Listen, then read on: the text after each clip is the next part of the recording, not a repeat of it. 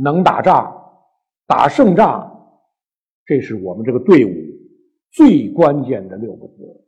我们一定要做到这一点，能打仗，打胜仗，否则你全部都玷污了这一点。粟裕，我们军队一个百战百胜的战士娘。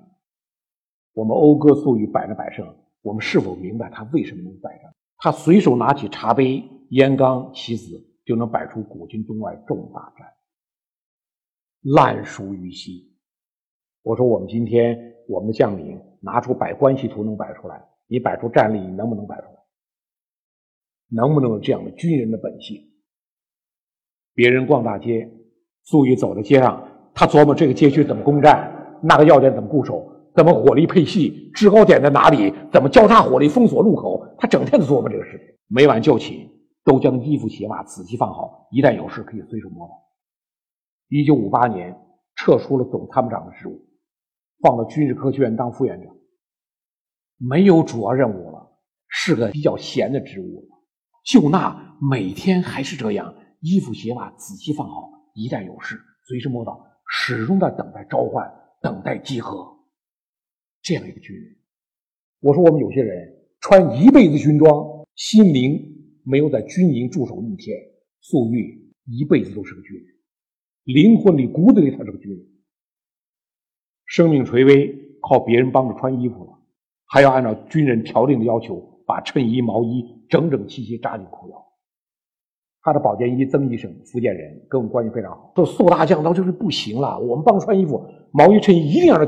条令要求扎进裤腰，这就是真正的军人。他一辈子在等待硝烟来临，没有等上，除了战争，他别无所虑；为了胜利，他别无所求。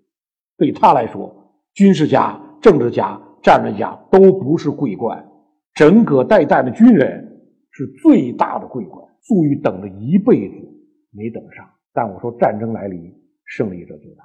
毛泽东晚年七五年以后白内障。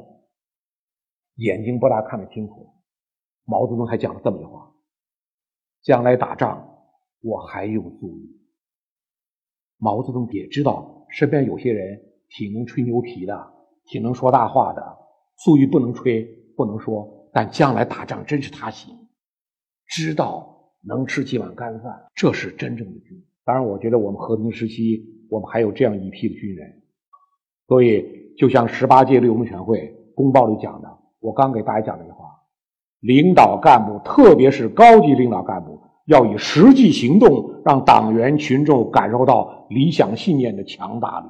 粟裕以实际行动让人感受到这样一个军人的理想信念的强大的，不是理论，而是行动。